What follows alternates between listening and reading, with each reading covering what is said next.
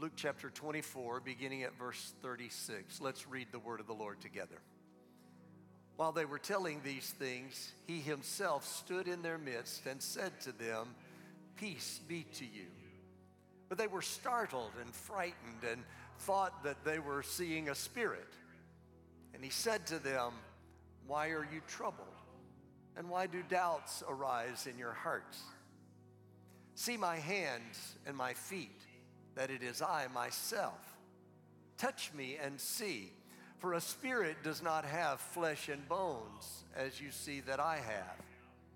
And when he had said this, he showed them his hands and his feet. While they still could not believe it because of their joy and amazement, he said to them, Have you anything here to eat? They gave him a piece of broiled fish, and he took it and ate it before them. Now, Lord, our hearts are filled with gratitude today. We, of all people, have reason to celebrate. For we do not serve a dead God, we serve a living Savior. Thank you for the presence of that living Lord that we have been able to sense as we've worshiped you together. Now I ask you to open our hearts that we may hear and receive the word of the Lord. I pray that you give me clarity of thought and of speech. Give me utterance to proclaim your truth today. And above all, I pray that you give us ears to hear not so much what I'm going to say, but ears to hear what the Spirit is going to say in the midst of the preaching. I lift up other life giving churches to you. And I pray blessing upon those fellowships.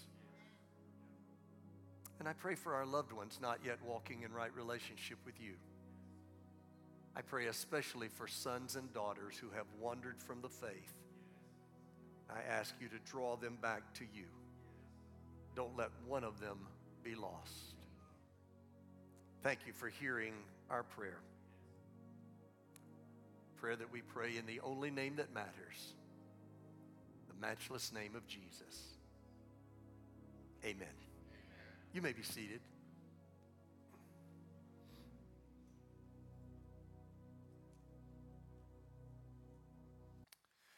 A few years ago, I came home to the house that my wife and I had purchased just a short time before,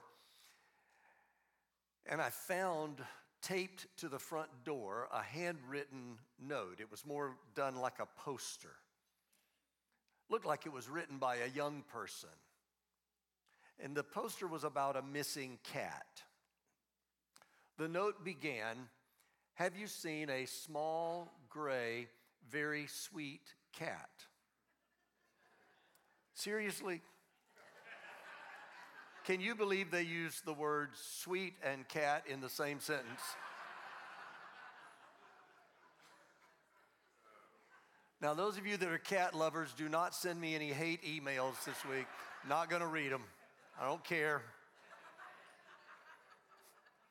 Poster said sex female, name Frosty. I mean, as if any cat ever came in response to her name. You know, just doesn't happen. The owner went on to give a phone number and an address so I could contact her if I should see what is obviously a beloved pet.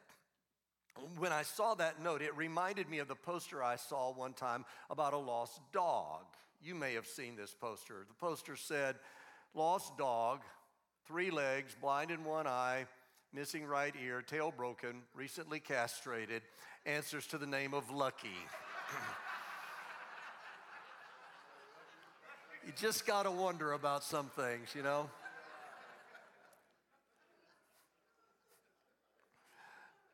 Occasionally, I'll be driving down the interstate and see a silver alert notice on one of the information signs over the highway. Have you seen those? You know, it gives the make and the color of an automobile and a tag number of a vehicle for which they want you to be on the lookout. When a crime is committed, police will often put out a bulletin with a description of the suspect. This description may include the height of the suspect, the, the ethnicity, the type or color of a particular article of clothing he or she is wearing. color and length of hair, if there are any visible distinguishing marks like scars or birthmarks or tattoos.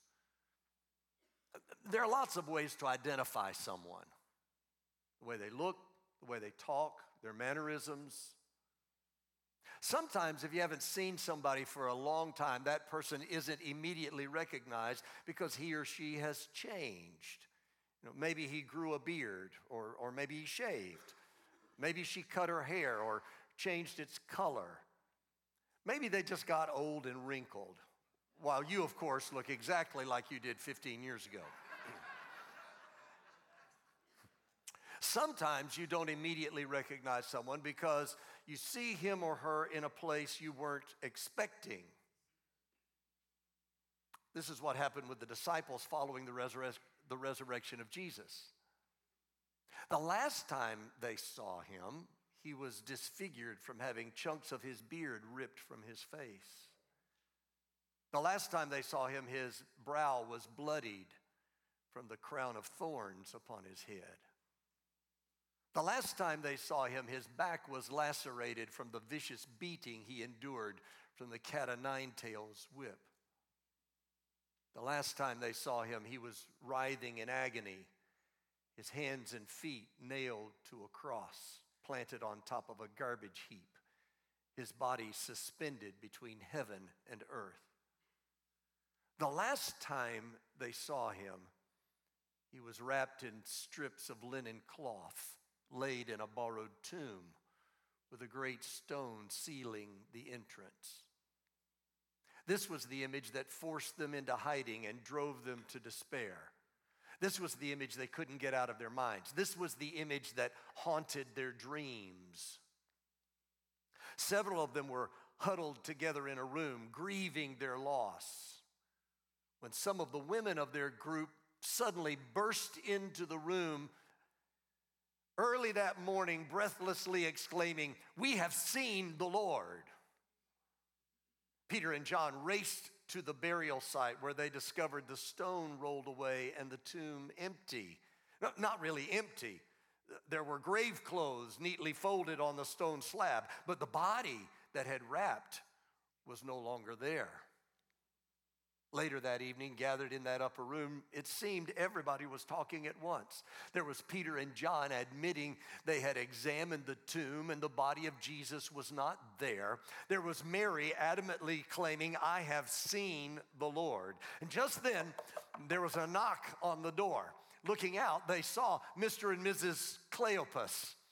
As soon as they were admitted, they told their story about walking home from Jerusalem to Emmaus and being joined by a man who asked why they were so despondent.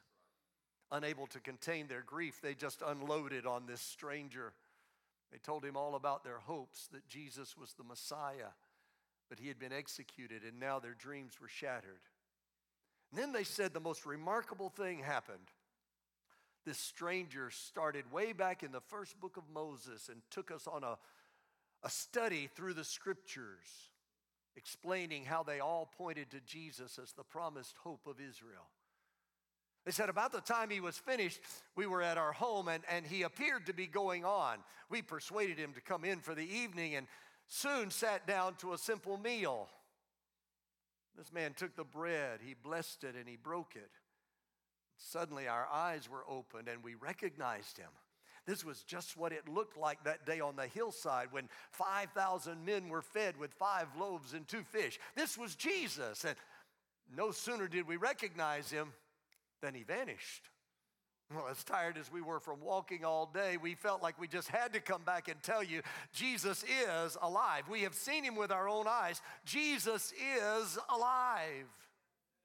Now, Luke doesn't really tell us this, but when you read the story in the Gospel of Mark, he says in verse 11 that the disciples refused to believe the testimony of Mary. He also says in verse 13 that when the couple from Emmaus gave their report, they did not believe them either. Perplexed, anxious, confused, uncertain, wanting to believe, wanting to hope, But that last image burned into their mind of the mangled body of their friend was hard to shake. Suddenly, in the middle of the room, there stood Jesus. The disciples were startled and frightened. They thought they were seeing a ghost. I mean, he looked like Jesus. When he spoke, he sounded like Jesus. Um, is, is it really you, Jesus? How can I be certain this is you? In response, Jesus showed them his scars. I want to tell you that the greatest evidence Jesus rose from the dead was not an empty tomb or the grave clothes folded neatly where the body of Jesus once laid. The greatest evidence that Jesus is alive is the multiplied eyewitness accounts of a living Lord given over some 40 days after the resurrection. According to 1 Corinthians chapter 15, there were over 500 people who encountered this same Jesus over a 40 day period after his resurrection. Jesus walked into that room of terrified disciples, too awestruck to even speak to the man who stood before them, and he changed the atmosphere when he declared, Look at my hands, look at my feet, look at my scars. Have you ever wondered why Jesus kept the scars? I mean, Jesus is the mighty healer. He's the man who opened blind eyes, unstopped deaf ears, caused the lame to walk, cleansed and restored the leper. This is the man who had defeated death itself, the man over whom the grave has no power. Surely, he didn't have to keep the scars. He could have forever healed them as if they never existed. Instead, he chose to keep the scars. Jesus chose to keep the scars because those scars proclaim a message on this Resurrection Sunday. First of all, I would tell you those scars proclaim the identity of the person. If all you have is an empty tomb, that's easily explained. Uh, we made a mistake, we went to the wrong location, or somebody stole the body. If all you have are folded grave clothes, well, somebody unwrapped the body, moved it, and left the linen wrappings. But here is a man standing in our midst. I know he looks like Jesus. I know he sounds like Jesus. I know he acts like Jesus. But how do I really know this is my Jesus? The same Jesus. I'll tell you how. Look at his scars. Those scars tell you it's the same Lord they had walked and talked with. Those scars tell you it's the same Lord they had learned from. Those scars tell you it is the same Lord that was nailed to a cross on Golgotha's hill. See those scars on his brow? That's from the crown of thorns. See the nail prints in his hands and his feet? That's from the spikes that secured him to a rugged cross. See the stripes on his back? That's where the flesh was beaten and stripped away until his internal organs were exposed. See that scar in his side? That's a distinct mark. All the others who were crucified that day had their legs broken. But this scar is from where a soldier stabbed him with his spear, and blood and water flowed out, letting everyone know Jesus Jesus was already dead, so they didn't break his legs. The Old Testament prophets told us to identify the promised Messiah by his scars. That's what it means in Psalm 22 and 14. I am poured out like water, and all my bones are out of joint. My heart is like wax, it is melted within me. That's what it means in Psalm 22 and 16. For dogs have surrounded me, a band of evildoers has encompassed me. They pierced my hands and my feet. This is what it means in Psalm 129 and 3. The plowers plowed upon my back, they lengthened their furrows. That's what it means in Isaiah Isaiah 52 and 14. Just as many were astonished at you, my people, so his appearance was marred more than any man, and his form more than the sons of men. That's what it means in Zechariah 13 and 6. And one will say to him, What are these wounds between your arms? Then he will say, Those with which I was wounded in the house of my friends. I'm telling you, this man isn't a descendant of Jesus. This man isn't an impostor Jesus. This man isn't a pretend Jesus. This is Jesus, the real Jesus, the same Jesus who opened blind eyes, made lame to walk, spoke to the dead, and the grave gave them up. The one who climbed Golgotha's hill and gave up his life for the redemption of humanity. He's alive, I tell you. I recognize him by his scars. You know, down through the ages, there have been countless people claiming to be the Messiah of God. Judas of Galilee, Theudas, Simon Bar Kokhba, Menahem ben Judah, Mordecai Mochiach, Jacob Querido, Judah ben Shalom, Menachem Mendel Schneerson, Henry Cristo of Brazil, Vissarion of Siberia, David Shayler of England, Alan John Miller of Australia, Bupete Chibwe Chishimba of Zambia, Matayoshi Mitsuo of Tokyo. Ever hear of any of those guys? They all belong on the same list with Jesus simply because they all, along with a list about three times that long, share this in common. They claim to be the Messiah of Israel. There's even Jose Luis de Jesus Miranda. His thousands of followers call him Daddy. He has the number 666 tattooed on his arm. This guy does not merely pray to God, he says he is God. The spirit that is in me is the same spirit that was in Jesus of Nazareth, de Jesus says. Every one of these guys and many more claim to be the Messiah. What I want to know is where is the evidence you bore my sins on the cross and then conquered death and the grave to secure my pardon? Bring anybody up here you want to. Let him claim to be the Messiah. What I want to know is where are the scars? You show me the scars. You show me the scars. That's how I'll know you're my Messiah. The scars tell the identity of the person. Then I want you to see the scars tell of the invincibility of the power. I didn't come to this pulpit today to introduce you to a religion. I didn't come to introduce you to a church. I came to introduce you to a man. It's the same Jesus that stepped from that tomb on that glorious resurrection morning. I want to tell you, his scars are not the scars of defeat, they're the scars of the victor. His scars declare the price of redemption is fully paid.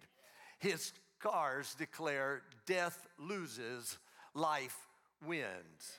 Oh, his wounds were indeed fatal. But walking around with those scars lets me know that death does not have the final word, God does. I need to say that one more time for all the people in the back that it didn't quite get to. Death does not have the final word, God does.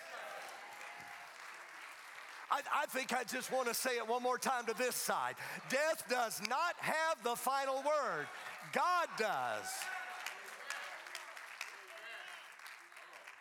The prophet talked about the victorious power that is witnessed by the scars of the resurrected Savior when he wrote in Isaiah 53 and 5 He was pierced through for our transgressions, He was crushed for our iniquities. The chastening for our well being fell upon Him, and by His scourging we are healed. The scars on his head from the crown of thorns are a proclamation that price was paid for sin in the area of your will. Those head scars testify that he paid the price for the sin of trying to exalt yourself and go your own way. He paid the price for those times when your thoughts turned to putting other gods in front of him. The fact that he is alive, walking around with those scars, not only says your sin in that area can be forgiven, it also says you don't have to be bound in that area of weakness any longer. Through his resurrection, you have the power to live the overcoming life. Through his resurrection, you have the power to live the transformed life. Through his resurrection, you have the power to live a life filled with meaning and purpose. The scars in his hands testify that the price was paid for sin in the area of your work. His death redeems your work. His death pays the price for both the sins of commission and the sins of omission. At the same time, walking around with those scars in his hands testifies that you now have the power to do right instead of wrong. You have the power to perform deeds of righteousness instead of evil. His resurrection power gives you the ability to serve others with gladness and gratitude. Scars from the nails in his feet testify that the price was paid for sin in your walk. Isaiah said, All we like sheep have gone astray. We have turned everyone to his own way. That, that's our walk away from God. But then the prophet continues and says, But the Lord has laid the iniquity of us all upon him. That's what's represented by the scars in his feet. Price paid for your iniquity redemption accomplished for turning away from him, a path open for you to return to the Father's house. Because Jesus lives with scars of redemption in his feet, it means his resurrection power is available to you right now, this very day, to help you walk in godliness and holiness and truth. His power is at work to help you walk by the Spirit instead of fulfilling the desires of the flesh. His overcoming resurrection power is active to give you the ability to walk on top of your circumstances instead of being buried beneath them. When the storms of life seek to overwhelm you, His resurrection power enables you to walk on the waves. I'm telling you, you're not going under, you're going over when you live in the resurrection power of Jesus. And there's a scar in his side from a wound inflicted when the Roman soldier pierced it with a spear. And the Bible says that from that wound came blood and water. That tells us is literally that Jesus died from a broken heart, broken by the misery experienced because of humanity's sin. Understand something today.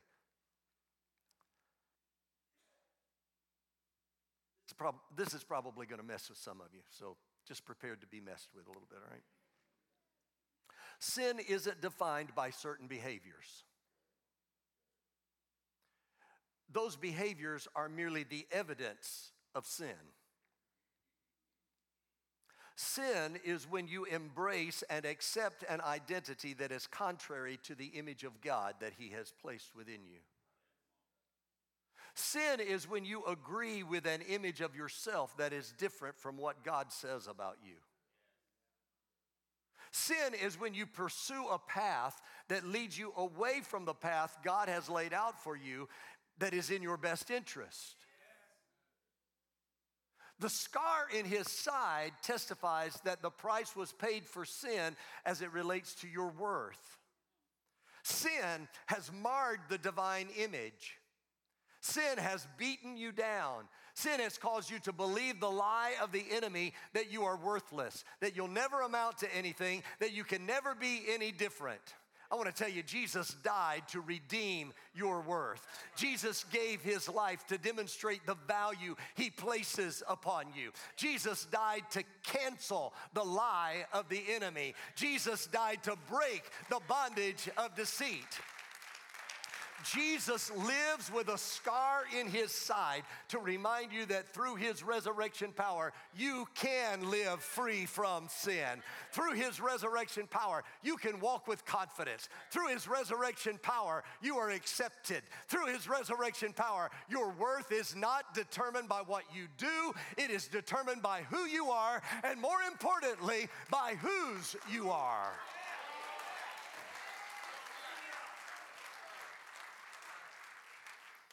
The scars on his head testify of victorious power in your will. The scars in his hands testify of victorious power in your work.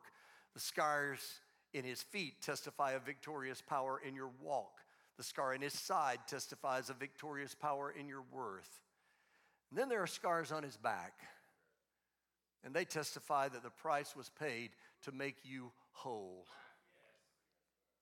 The prophet proclaimed in Isaiah 53 and 5 by his scourging, we are healed. Those scars on the back of Jesus, they give witness that he has paid the price for your healing. Physical healing of illness and disease, emotional healing of trauma and abuse and neglect, healing of relationships, mental health, healing in every area where you hurt body, mind, soul, spirit. Every place of brokenness that is part of the curse that came about as a result of the fall, Jesus paid the price to cancel the curse. He purchased healing with the stripes on his back. His resurrection gives witness to the truth that there is no brokenness over which he does not rule. His resurrection says there is a balm in Gilead. His resurrection says the same Jesus who cleansed lepers and made lame to walk and blind to see and deaf to hear and mute to speak, this same Jesus is the same yesterday, today, and forever. His resurrection says you can be made whole.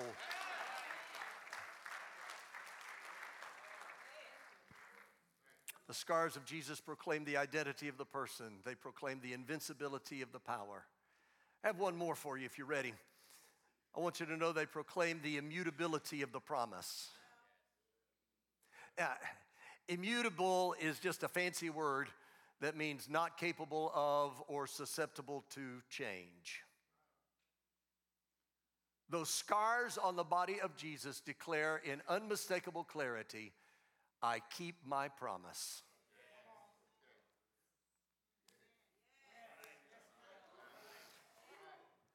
When the skies are rolled back like a scroll, when the earth has melted with a fervent heat, when time shall cease to exist, throughout all the endless ages of eternity, the scars on the body of Jesus will remain as a permanent testimony that the promises of Jesus are sure and certain. They will never change, they will never be replaced, they will never be superseded. The promise of the resurrection is the promise, first of all, of new life. That's what Jesus was talking about in John 14, 19, when he said, After a little while, the world will no longer see me, but you will see me. Because I live, you will live also. That's the meaning of 1 John 4 and 9. By this, the love of God was manifested in us, that God has sent his only begotten Son into the world so that we might live through him the meaning of 2 Corinthians 5 and 17. Therefore, if anyone is in Christ, he is a new creature. The old things passed away, behold, new things have come. Maybe your life is messed up. Maybe nothing has turned out the way you thought it would. The promise of the resurrection is that you can trade in your old life of defeat and disappointment for a brand new life filled with promise and possibilities. Not only is the promise of the resurrection new life, it's also new beginnings. You know, that's what we see happening with these disciples gathered in the upper room in our text from Luke chapter 24. When the resurrected Jesus appeared to them and showed them his scars, there was a transformation that took place. First of all, he turned panic into peace. His first words to them in verse 36 were, Peace be to you. When they were startled and frightened and thought they were seeing a ghost, he showed them his scars. It seemed too good to be true, and verse 41 says they had trouble believing because of their joy and amazement. You know, that's a common reaction when people embrace the resurrected Jesus. This new beginning he gives seems too good to be true. But it is, I tell you, it is. The promise of the resurrection is John 14, 27. Peace I leave with you, my peace I give to you. Not as the world gives, do I give unto you. Let not your heart be troubled, nor let it be fearful. The promise of the resurrection is John 16 and 33. These things I have spoken unto you, so that in me you may have peace. In this world you have tribulation. Can I get a witness from anybody that says that's true? In this world you have tribulation, but take courage. I have overcome the world. Not only does he turn panic into peace, he turns confusion into clarity. Those disciples were troubled, they were confused, they were unable to comprehend what was going on until Jesus showed them his scars. And suddenly they recognized him for who he really was. I'm telling you today that when you embrace the resurrected Jesus, he'll turn your confusion into clarity. Things you didn't understand before suddenly will start to make sense. Not only that, but you suddenly discover that some things you don't, there are some things you don't need to understand.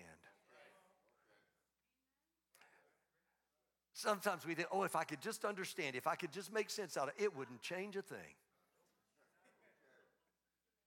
There are some things you don't need to understand because there's a faith and there's a confidence and there's a trust that fills your heart, and you can simply rest in the relationship you have with Him. The promise of the resurrection is Romans 8 28, and we know that God causes all things, not just a few things, not just the things that you can figure out on your own. God causes all things to work together for good to those who are loved, who love the Lord, and those who are called according to His purpose. The promise of the resurrection is 2 Corinthians 4, verses 8 and 9. We are afflicted in every way, but not crushed, perplexed, but not despairing, persecuted, but not forsaken, struck down, but not destroyed. I like the way J.B. Phillips translates that last phrase. He says, We may be knocked down, but we are never knocked out. Jesus turns panic into peace, he turns confusion into clarity. And he turns pointlessness into purpose. You know, before the appearance of Jesus in that upper room, the disciples had no idea what they were going to do next. There was no sense of direction for their lives. But after Jesus showed them his scars, then he commissioned them to carry the good news in the power of the Spirit. And I want to tell you this is the difference the resurrected Jesus can make in your life. He'll give you purpose, a reason for living, a path to follow, a sense of fulfillment and deep satisfaction you can't find anywhere else. Oh, you can try, you can look a lot of different places. And people do. People try the craziest things, thinking that's going to fill the empty void but you won't find it anywhere else until you come to Jesus. The promise of the resurrection is Philippians 1 and 21. For to me to live is Christ, and to die is gain. The promise of the resurrection is Philippians 4:13. I can do all things through Christ who gives me the strength. The immutable promise of the resurrection is new life, it's new beginnings.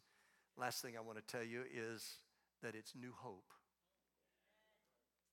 The scars on the body of the resurrected Jesus proclaim this powerful truth your past doesn't determine your future.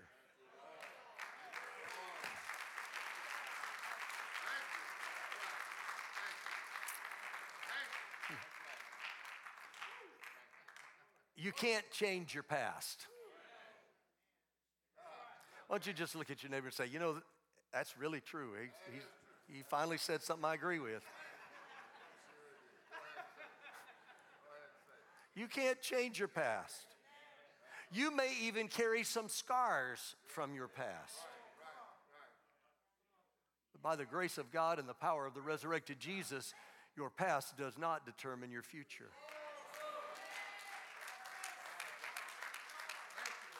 Through Jesus, there is hope hope for a brighter tomorrow, hope for a better tomorrow hope for a bigger tomorrow.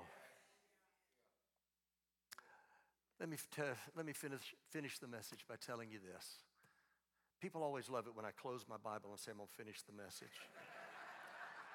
I get some of the best reactions when I do that. Big smiles come on people's faces.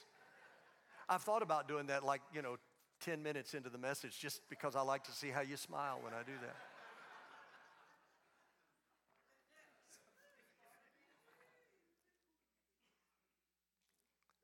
I haven't been preaching this message today just to give you information and increase your knowledge.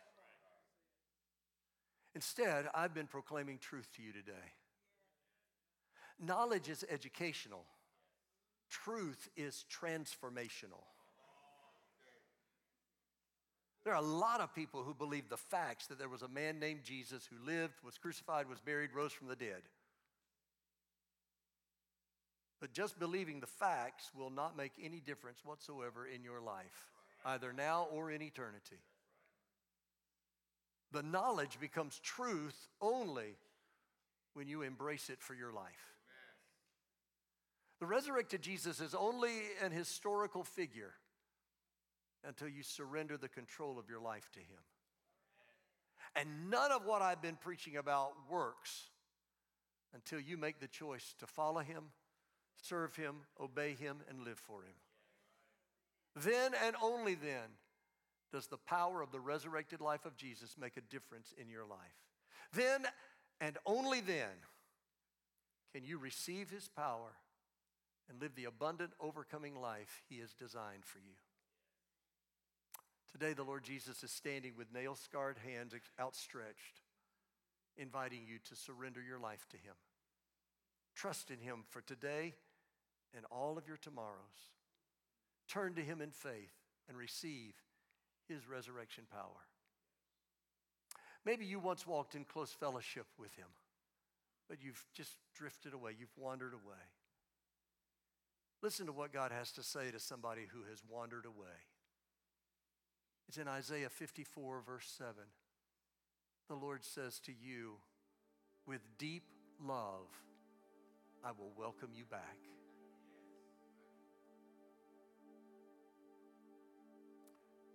Nobody will ever love you as much as Jesus. Nobody. Scars on his body testify to his deep love for you. You matter to God. Regardless of why you think you came in here today, I'll tell you why. He brought you here to tell you that. You matter to Him. What He's looking for is more than just an acknowledgement of facts or, or even praying of a prayer of repentance. He's looking for a life lived in submission and obedience to His will. The day you surrender your life to the resurrected Jesus, that is the day His resurrection power will transform your life and you will begin the most incredible journey you could ever imagine.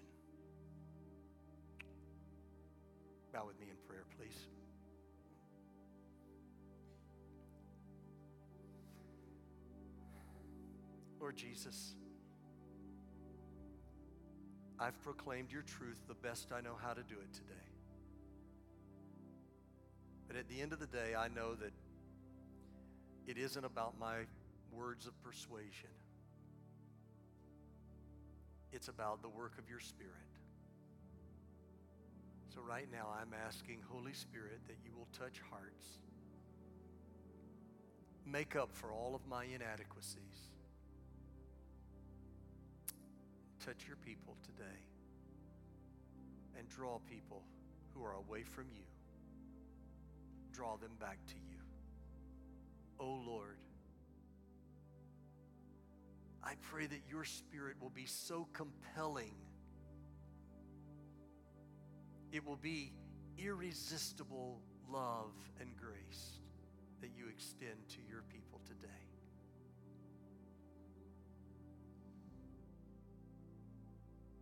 We will turn our lives and surrender to you.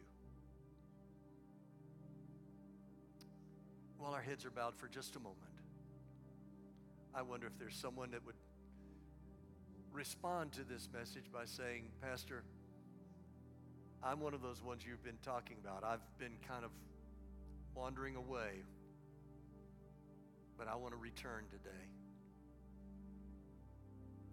I want to surrender my life to Jesus. There's some people here today, and you need to recommit your life to Him. If that's you, I want to pray for you. I promise you, I will not call you out. I'm not going to ask you to stand. I'm not going to publicly identify you, but I do want to pray for you. If you're here today and you say, Pastor, I want to pray that prayer, I want to surrender my life to Jesus. Maybe you're coming back to Him. Maybe this is the very first time you're praying this kind of a prayer. But either way, would you just let me have a signal that you're praying with me by putting your hand up and then putting it right back down so I know who you are, so I know who I'm praying for today. Thank you. Thank you, sir. Thank you, ma'am. You can put it right back down. Anybody else? Thank you. Anyone else? Will you surrender to the voice of Jesus today calling you? Father, thank you for these people, and thank you for the courage that these people have had to identify themselves as those who are surrendering to you. So now that's what we do. We're not asking for a sign, we're not asking for a feeling. We're just asking that your word that we believe is true will now be applied to our hearts. And we pray, oh Lord, come into our heart, cleanse us, receive us as you've promised to do. And we say to you, we surrender to you now, Lord Jesus. We give ourselves to you without reservation. Come into our heart now. And we thank you for hearing our prayer. Lord, I'm praying not only for those who lifted their hand, but I'm also praying for those that, for whatever reason, didn't feel comfortable lifting their hand, but in their heart, they're praying that prayer right now. I pray that you will hear the cry of their heart as well. Thank you, Lord Jesus.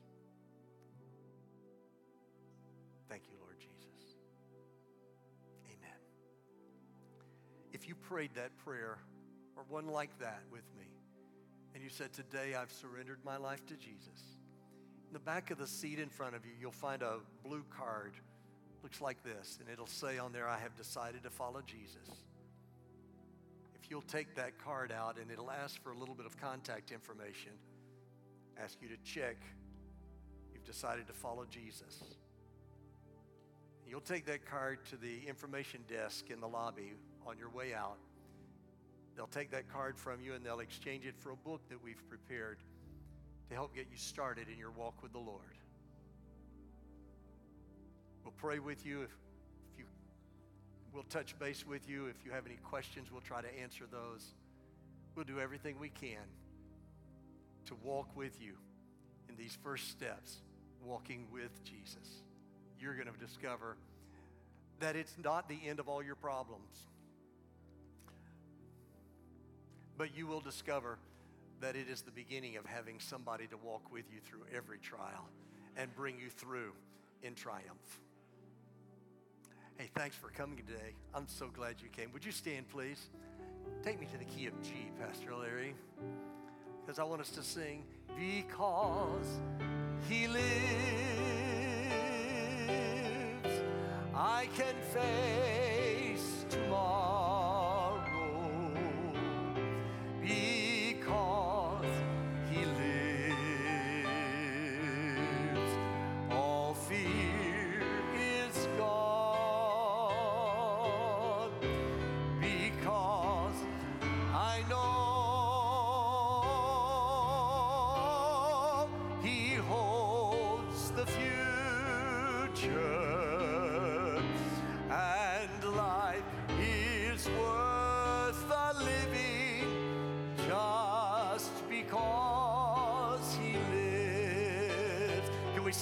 Time. Because